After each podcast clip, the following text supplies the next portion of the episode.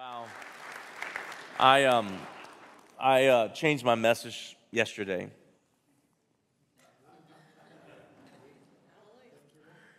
I mean, people, you know, pastors say that it's because we just weren't, and I'm just going to be honest with you, we probably just weren't listening to the Lord until the last minute. I just want to let you know. So it's not a tap on my shoulder that I changed it. I should have changed it before. Um, we will continue our, our, our, series on focus and focusing on the family here in just a, uh, next week, possibly. Who knows? I want to talk to you about revival. And um, I want, I want to kind of discuss the Asbury thing that's going on right now, the Asbury outpouring. That's, if you have heard it. How many guys have heard about the Asbury uh, University, the college going on? Okay. And um, I have not made it out there yet. I probably will take a trip. I don't know, tomorrow. I don't know. But I've had a lot of friends go out, and, uh, and every one of them come back saying that this is a move of the Lord. And I know there's always a lot of critics, and I'm sure you've seen them. Just don't listen to them. Man, whatever, it has to be a move of God. For, for college, because this is not only in Asbury now, it's over in 30 different universities and colleges all over our country now. Started February 8th, and it's been going, and God's been moving. And whatever can change from a, a college student from clubbing at 2 a.m. to a prayer meeting at 2 a.m., God is moving. And I'm happy about that. 50 years ago, it started February 3rd, 1970. There at Asbury College was another revival that started out, which became the Jesus movement. And 50 years later, on February 8th, it started again, not planned, it just happened. There's no lights, there's no LED screen. In fact, I'm going to be honest with you, some of the worship is terrible. But God is moving. Just down the road uh, from Asbury College, there's Asbury University and there's Asbury Seminary. They're right across the street from each other, right there. But down the road a little bit, there's a, uh, a place called the Red River Meeting House.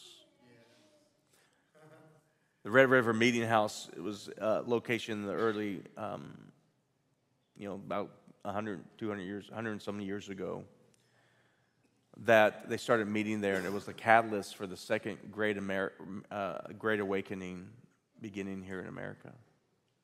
Revival could be really starting here. It, this could be the start of the third great awakening.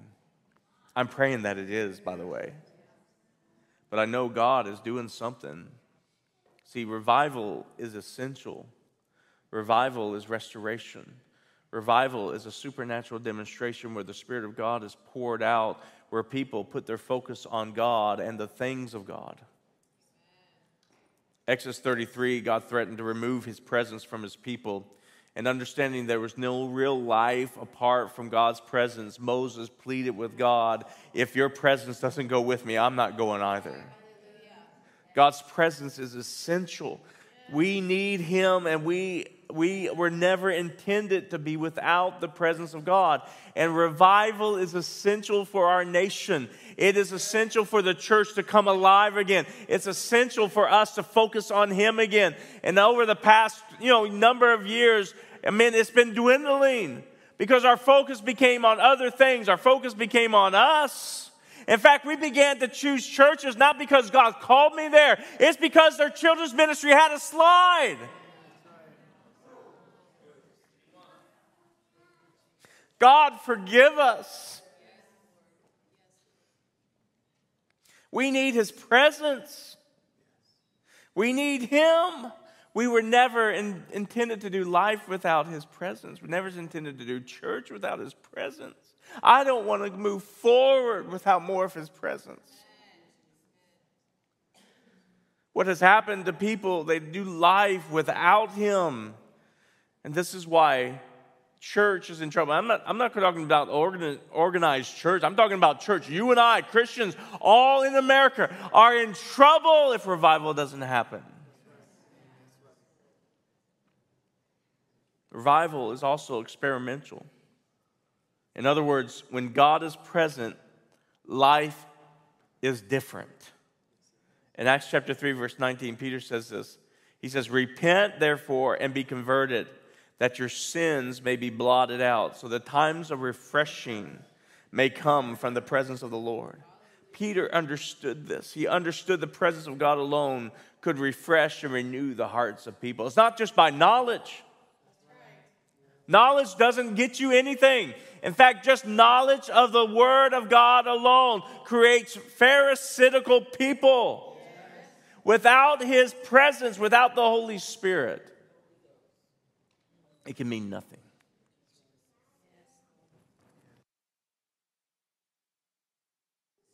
We need His presence. Someone give me some water here. So I'm going to talk to you about why do I need revival? And hopefully it'll be the re- excuse me. Lemon water, but Mitch is going to get you more. Oh, good. Oh, that's so gross. That's just lemon.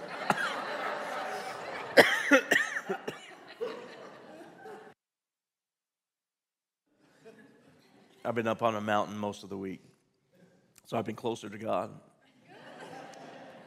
But somewhere along the line, I caught a cold. So I want to give you some steps.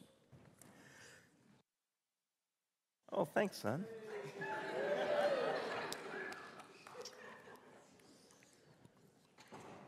That was my son. I'm seeing moves of God. We've been seeing it before even Asbury. We've been seeing it here. We've been seeing it in our youth, in our children. Oh, is that a that a mint? You can smell it me that far away. Um, thank you. I've been seeing it. My my daughter, her Christian school, they've been going through revival. They've been seeing God just move in their in their classes and their their in their um, their worship times. God is moving.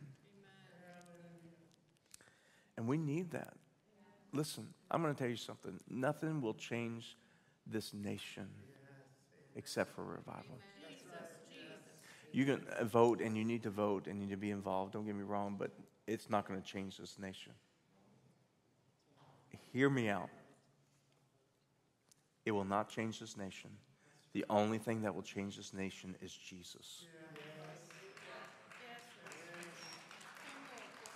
Hey, hey Leanne, come on up here. Leanne Marquez. Leanne has a testimony of um, what's going on in Asbury from one of her family members. Go ahead. Tell. So um, I have a older cousin who got to go to Asbury this last week, and he was shown a video where he was just walking through, and he they, these people were standing in line to get in the building, and even out there, he said that you could just feel. Uh, the presence of God, and the, he said these people are on fire. He's like, you can feel it, and the presence is just amazing. And just real quick for me personally, one of the biggest things that I think is most interesting about his story and his testimony is that for the last 20 years, he's been in bondage to very, very serious drug addiction. So much so that his life has been saved a few times by Narcan. And if you don't know what that is, that's emergency services that you know basically restore him. And about a year ago a little less than a year ago he gave his life to the lord. He just said i'm done with this life and he got the opportunity to go down there. So i think it's just a hunger. I think it's just about our hearts. I think it's just about us individually in our hearts and what we want so. I mean, his life has been changed. That's what the presence of God can do, and the hunger. These young people, Gen Z, is seeing something that we haven't seen in generations. And it's so cool to see God move in them, but revivals have always started with young people. And that's the way it's starting again. See, this is what revival does it restores a sense of fear and awe of the Lord.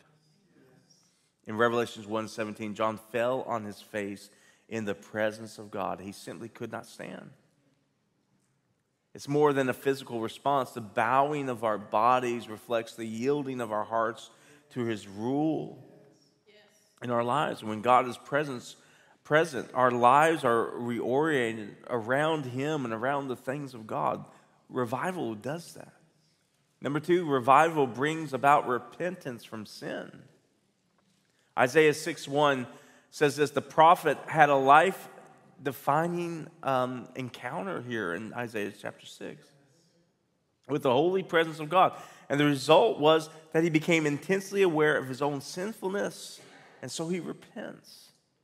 That's what revival does. That's what the presence of God does. It reveals the things that are going wrong in our life, even when we don't know it. Sometimes you don't even know you're sinning. Do you know that? And the whole and the presence of God reveals that, not in the way to condemn, not the way to put shame, but the way to say, hey, you're going down the wrong way. So it brings repentance of sin. God's holiness will highlight the impurities of our life. Isaiah wanted to deal with that sin in his life, and so we will we. The third thing revival brings us is if we want our nation to turn back from sin, we need revival. You can't legislate sin. It doesn't work. Second Chronicles 7:14, God says, if his people are repentant, then he will heal our land. See, revival is all about the church coming to a place where it should be, rising up to where it should be, standing strong where it should be. The problems in our nation is because the church isn't where it's supposed to be. Our land is suffering. Secularists and are forecasting the loss of our U.S. economy and everything else that around the world earthquakes, hurricanes, tornadoes, droughts, floods, natural disasters to our national debt. Our nation is in trouble. Not only has this, not only that, infertility has doubled in the United States, which now is the most the third most serious disease in the United States right now, infertility.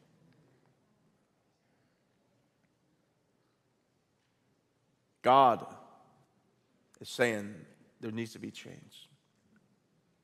This is similar to what's happening in our nation to what was experienced in the days of Haggai. The prophet Haggai chapter 1 verse 6 says, "You have sown much and you bring in little. You eat, but you do not have enough.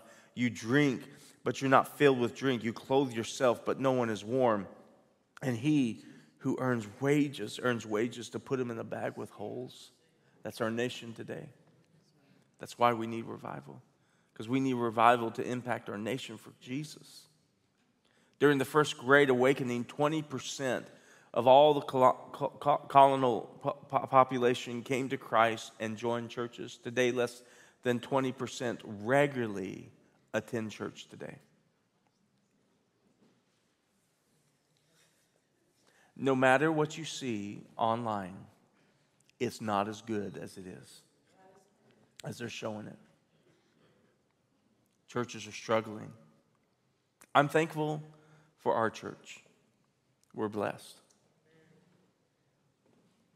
But we're not the norm. We need revival. And the thing about this one, what's going on in Asbury and what God is doing, is going, it's not any one person, it's not one personality, it's all Jesus and it's every denomination.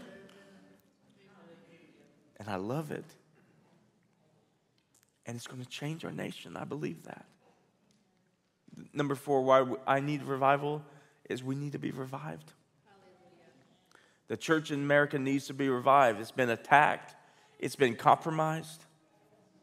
And revival is a fresh move, maybe, and it's the only answer for the church. Psalms 85 6 says, Will you not revive us again, that your people may rejoice in you?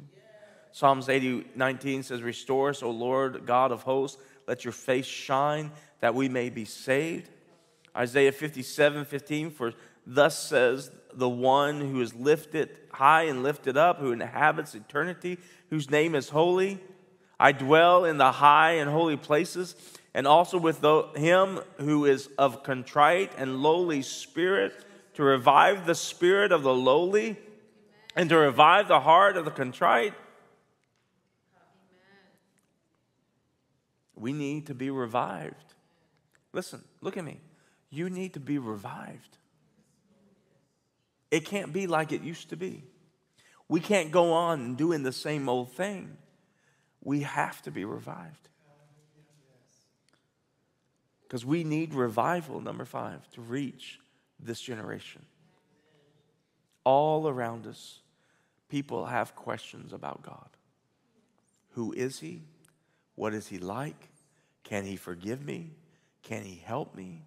They are inter- interested in talking to somebody who really knows God. But studies indicate that they are not looking to come to church for their answers. And this is the reason why because the church hasn't been the answer for them. The only way is we get changed and stop, start living like Jesus and loving Him with all of our heart. They have questions about God. I, I have never been turned down when I talk to someone about Jesus. They may not like it, they'll talk to me. People are searching for this. The only way to reach them is an uncompromised church that loves Jesus with all their heart and is willing to sacrifice everything that they have to reach them. I commit to you.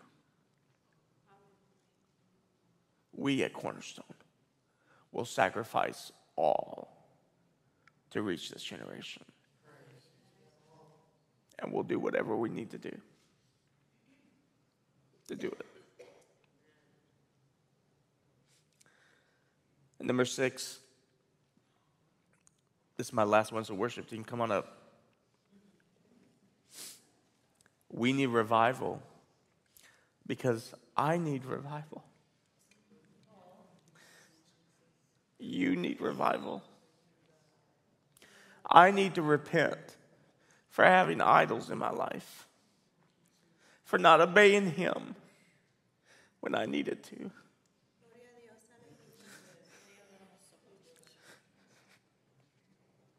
We need to make Him everything in our life. I need to encounter Him every day. Paul says in Philippians 1:21, "For me to live is Christ, and to die is gain."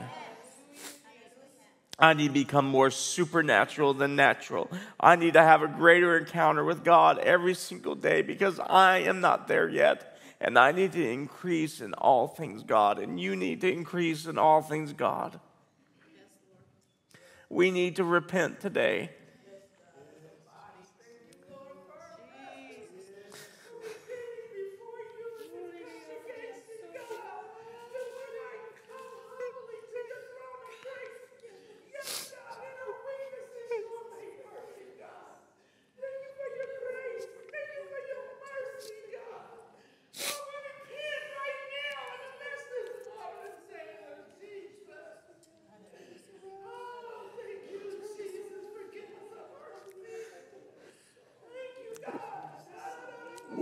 To repent.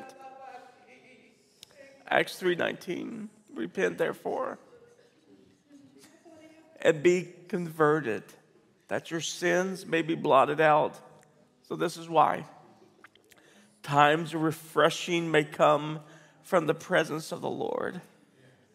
Stand up right now. Stand on your feet. I want to open up this. Let's repent. Let's repent right now. Come up to the altar. Come up and just repent. Let's give our lives back to Him. Let's say we're sorry, God, for not loving you completely, not loving you wholly, not loving you fully. God, we repent for focusing on things that are not of you. for focusing on ourselves, God. We repent, God, today for not becoming like you, for making excuses, for not reading the Bible like we should, for not praying like we should, for not going after you with all of our heart. We repent today. We thank you, God, for forgiving us today. But we say we're sorry for not being the church that you called us to be.